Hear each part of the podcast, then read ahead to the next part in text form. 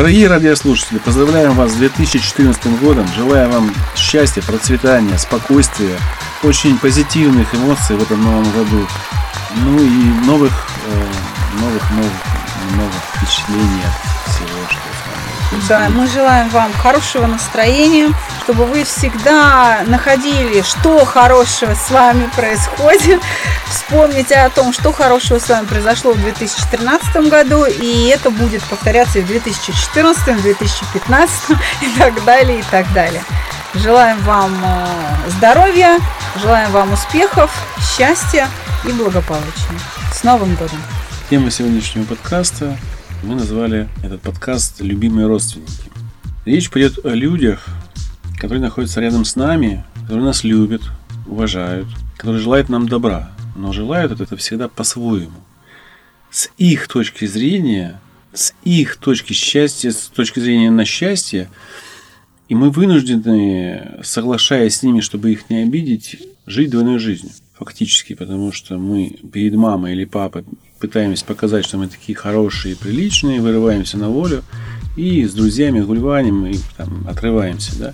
Хотя, естественно, было бы поставить свою позицию перед родственниками, там, родителями или дальними родственниками, которые чем-то недовольны. Мы раскроем широко эту тему, но как бы самое главное это вот влияние чужих мотивационных стилей жизни, не знаю, мотиваций в жизни на другие жизни. То есть они считают, что с опытом у них появляется что-то, что, чем они могут владеть и передавать, и навязывают нам это как не, такую вещь, которая уже не требует никаких как аксиому, да, такая, не требующая доказательств. Согласны ли вы такой подачей информации? Но Дело в том, что участие в нашей жизни – это необходимость такая родительская. Это их даже обязанность. И родственники действительно считают себя вправе вмешиваться и влиять как-то на нашу жизнь. Э, они свои ошибки, свои решения, свое восприятие мира выстрадали. Они его выстрадали, они к нему пришли через э, боль или через удовольствие. И в силу того, что мы, будучи близкими по крови, им для них очень много значим, мы получаем в качестве экспертных оценок своего поведения и своих жизненных ситуаций их представление о жизни. Оно может быть нам навязано в какой-то жесткой форме, это может быть и не в жесткой форме, а э, в форме такой постоянно капающие, э, долбящие в одну точку, ритмично как бы мысли в нашу сторону. Но людей сложно в этом винить, это проявление любви зачастую. Потому что когда людям все равно, когда им безразлично, они не вмешиваются, им не нужно участие в нашей жизни, им нет смысла, нет у них никакого желания доносить до нас свои желания и свой опыт и свое мировоззрение. С одной стороны, это действительно проявление любви. С другой стороны, знаете, я всегда говорю, что избыток любви не менее вреден, чем ее недостаток. Ну да, есть витаминоз, есть э, гипер. Гипер витаминоз. Гипервитаминоз, это еще более вреден. Да, чем... он более опасен, потому что приводит к эндотоксикозу, к тому, что организм отравляется собственными продуктами внутренней жизнедеятельности клеток.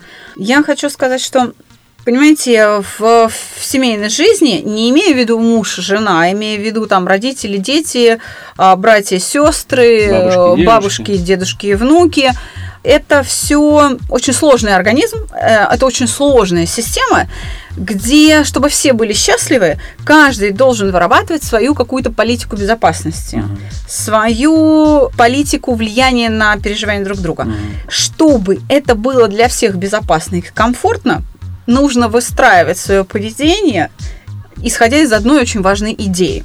Руководствоваться одной очень важной простой философией.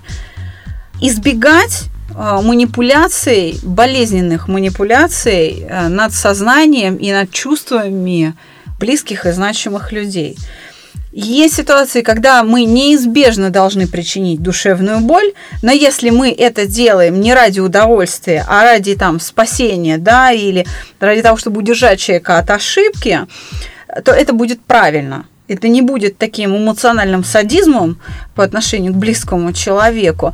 Но вместе с тем нужно понимать, что не только мы на них можем влиять, но и они на нас. Это свобода в отношениях, она очень важна. Любимые родственники имеют право высказываться. И зачастую рано или поздно нам приходится соглашаться с тем, что они правы. Угу, понятно. Скорее... Главное, чтобы, чтобы это было, опять же, не через боль ошибок, а через просто разумное какое-то осмысление. Угу. Говоря о манипуляциях, я представляю, что, допустим, свекровь с невесткой, общаясь, указывает ей, как воспитывать ее ребенка.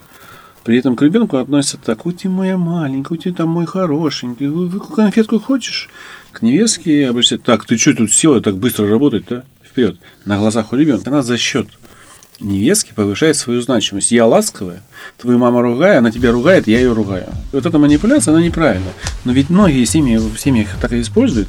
Мало того, это даже есть и с родными, дочерьми, там, сыновьями, когда люди начинают за счет э, собственных детей перед внуками подниматься или правнуками, это не, не столь важно, или братьями, за счет каких-то, почему это возникает и почему это нужно человеку, почему они вот так себя ведут в, в таких отношениях семейных. Это, как правило, обиды. Понимаете, вот обида свекрови на свою невестку проявляется вот через внука. А обида какая, что она женилась на его сыне? Нет. А вы знаете, внук же тоже родной человек, и бабушка тоже испытывает по отношению к нему определенные чувства. И когда поведение невестки, да, отношений там ребенка не совпадает с ожиданиями бабушки, это обида когда ожидания бабушки оказываются нереализованными, бабушка обижается. Но поскольку, поскольку ей противостоит взрослый человек, который имеет свое отношение и гораздо более значимое э, к ребенку, чем отношение бабушки с внуком, да, все-таки это мать, она его родила, и она ближе то используется вот такой подход. Понимаете, обесценивается мама, возвышается бабушка. Но это в, можно рассмотреть как защитную такую форму поведения, когда бабушка охраняет себя. На самом деле здесь справедливо как раз поговорка «в чужом глазу соринку угляжу, а в своем и бревна не видать». Бабушка сопереживает каким-то состоянием внука и пытается его от них оградить. А это не так, это не нужно делать, это приносит вред. Мы когда говорили о стрессе, мы говорили как раз о том, что стресс несет пользу не только вред, но и пользу, и эмоциональный стресс в том числе. Если ребенка постоянно ограждать от каких-либо неприятных переживаний, то в какой-то момент появится добрый дядя с таблеткой или белым порошочком, который скажет, да вот лекарство тебе от всех проблем. И оно поможет ему. И это путь, как известно, совершенно не в том направлении, в каком ребенок хочет попасть, или там уже будучи взрослым человеком, куда он стремится. На самом деле, если мы все-таки говорим о системе координат, то просто нужно понимать, что родственники забывают о том, что они имеют друг для друга гораздо большее значение, чем они имеют э, для, допустим, прохожих, выходя на улицу. Ну, прохожие, ну, там, кто-то тебя обругал или там облил или толкнул. Ты, конечно, попереживаешь, но ты не будешь это хранить в себе там 15 лет. А если тебе муж что-то там сказал или вошел не с каким-то не таким взглядом, то ты еще это можешь еще 20 лет ему вспоминать. Вот этот взгляд или вот эту фразу или вот это вот, а, вот это слово. Потому что он ближе к тебе, он для тебя больше значит. Ты с ним чаще общаешься и имеешь по отношению к нему большее количество ожиданий. Но мне бы все-таки хотелось, чтобы наши радиослушатели подумали вот над чем. Что родственные отношения хороши тем, что люди близки друг к другу. И нравится нам это или нет, но они имеют право высказываться. И то, что они говорят, может быть нам неприятно, но это не всегда плохо. Равно как и то, что мы имеем право не слушать это. Потому что часто страхи матери, допустим, переносятся на ее детей там, сыновей, дочерей, или страхи отца, или страхи бабушки. И получается, что бабушка когда-то в своей жизни испугалась, а внуки до сих пор боятся. Ну а потом говорят, это у вас наследственное. Это он весь в бабушку. А генокод об этом молчит при этом. Хотя очень удобно списать на генетику. Но речь идет о латентной, о скрытой форме научения, потому что в процессе воспитания поведение формируется по закону научения, но скрытым путем. Много-много раз повторяется. Да, усваиваются ход мысли, не только манера держать mm. голову, манера разговора, но и ход мысли. А на того... ход мысли его наталкивает бабушка. Ну, да, потому что она вот постоянно так, одно, вот да, она одно и то же воспринимает. Она может не говорить, делай вот так. Но ребенок стоит, смотрит, как это происходит. Вот что-то случилось, ой, как плохо, ой, как плохо она же высказывается, и вот эта э, бабушка или там дедушка, или даже мать родная может за сердце хвататься при, при любом напряжении эмоциональном. Ой, вы меня в гроб сведете, валерьяночку. И она не понимает того, делает своего ребенка пациентом кардиолога. А потом говорит, ну, конечно, наследственная, мать же сердечница.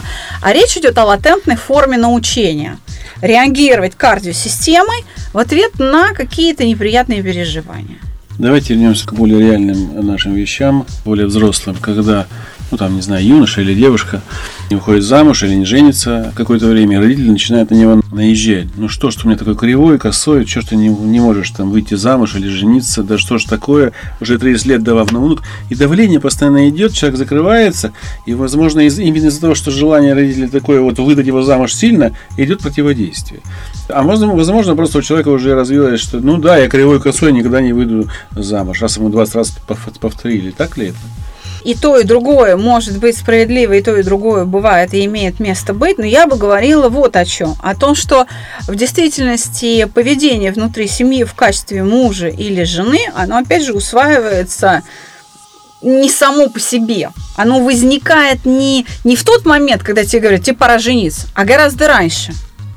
Если не озадачиться этим, и не сформировать вот это а, поведение а, мужа или поведение жены заблаговременно, задолго до того, как человек еще только влюбится, хотя бы какие-то основы этого поведения, то он не женится, и она не выйдет замуж этого не произойдет, потому что эти модели поведения, они отсутствуют. К сожалению, сейчас в традициях воспитания это выхолощено. Просто выхолощено. Дети в дочке матери не играют, понимаете? Да, да, мы да. играли там в бояр, мы играли в горелки. Да, было много игр. Кис-кис мяу, который развивал э, э, легкую сексуальность, да? да. Первый контакт мальчика с девочкой вышли через эти поцелуи, которые ты выигрываешь за фантики, да? А там чепуха, она была не чепухой игрой, а чепуха, которая позволяла вспомнить настоящее название чего-либо, когда его называют вот не так, как надо. Игры Или были там... в парах, понимаете? Они были в парах. Разбивались а... на пары, учились взаимодействовать. Да, взаимодействие. А сейчас играют по сетке, сидя рядом, но никак не взаимодействуя друг с другом. И не зная друг друга. И не зная, зная по и... там геймер 58 играет с геймером 65.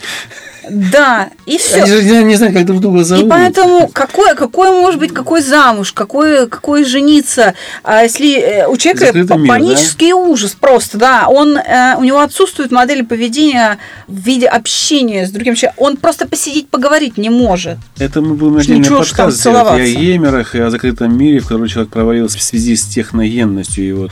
Хочется понять вот это влияние других людей на твое поведение в принципе, мы сейчас обращаемся не к людям, у которых папы и мамы давят, а к папам и мамам.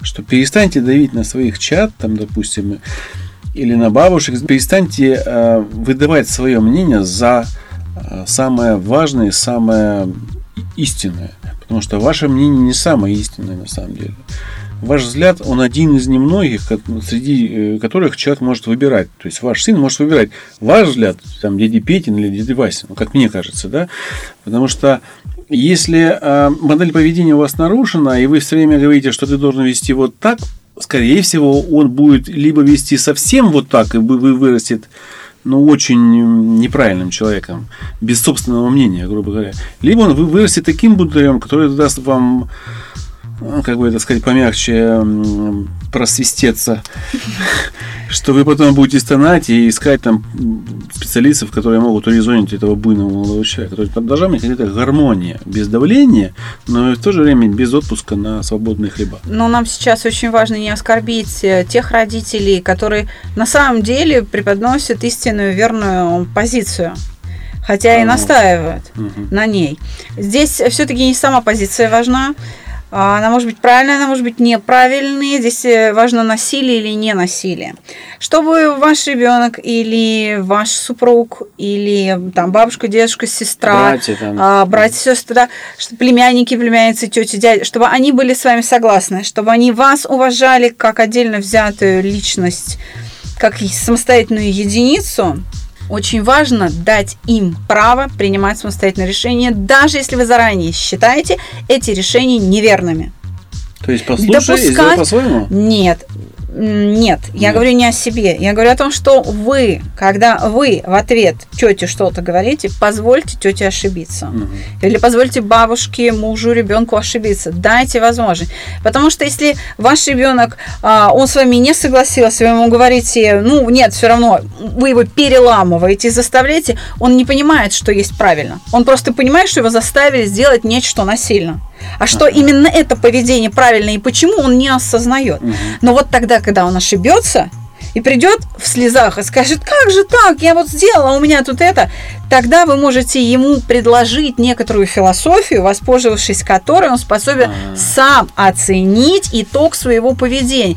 Ребенка нужно не побуждать насильно, а нужно создавать ему условия для размышления, чтобы он думал и обсуждал свои решения с вами вслух. Это не только ребенок, это брат, сестра, неважно Брат, с кем это. сестра, муж, То есть жена и так далее. выходит, вы сейчас говорите о том, что если что-то случается, человек ошибся, не нужно сразу его ругать и говорить, что нужно было делать вот так. Ошибка а, это неплохо. а нужно дать ему осознать эту ошибку и Да. дать возможность спросить, а как правильно нужно было поступать. И тогда вы ему дадите знания, которые ложится очень правильно на его сознание. Опять же, а, лучше не давать готовых знаний. Лучше дать возможность человеку самому понять, почему данный поступок или данное решение было ошибочным. Мгм.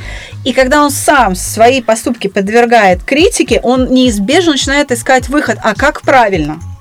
И вот в этот момент можно ему предложить, вот смотри, я считаю, что вот так Мгм. правильно. Чтобы наши родственные отношения были комфортными, нужно обязательно давать друг другу свободу. Если я требую свободу, я должна ее предоставить Понятно. э, другому. Следующий момент. Очень важно, мы тут немножко поговорили об обиде, но не обижаться. С одной стороны, и уметь попросить прощения с другой. Вот только в этом случае отношения будут сохранены, независимо от возраста, пола, от, так сказать, интеллектуальных свойств э, человека, да, родного, глупый он или умный. Прощение мы просим не потому, что мы правы или не правы, а с определенной целью. Прощение просится с целью ослабить обиду в другом человеке. Ради того, чтобы он успокоился, мы просим прощения. Вот об этих вещах не следует забывать. Это возможно только когда мы свободны, когда мы даем друг другу право думать так, как мы на это способны.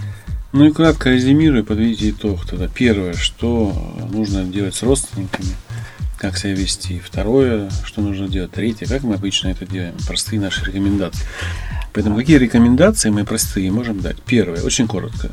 А, Во-первых, научиться думать самостоятельно. И для этого очень важно подвергать сомнению и критике свои собственные поступки. Свои собственные. Свои собственные. Если мы требуем свободу для себя, мы должны ее предоставить для других.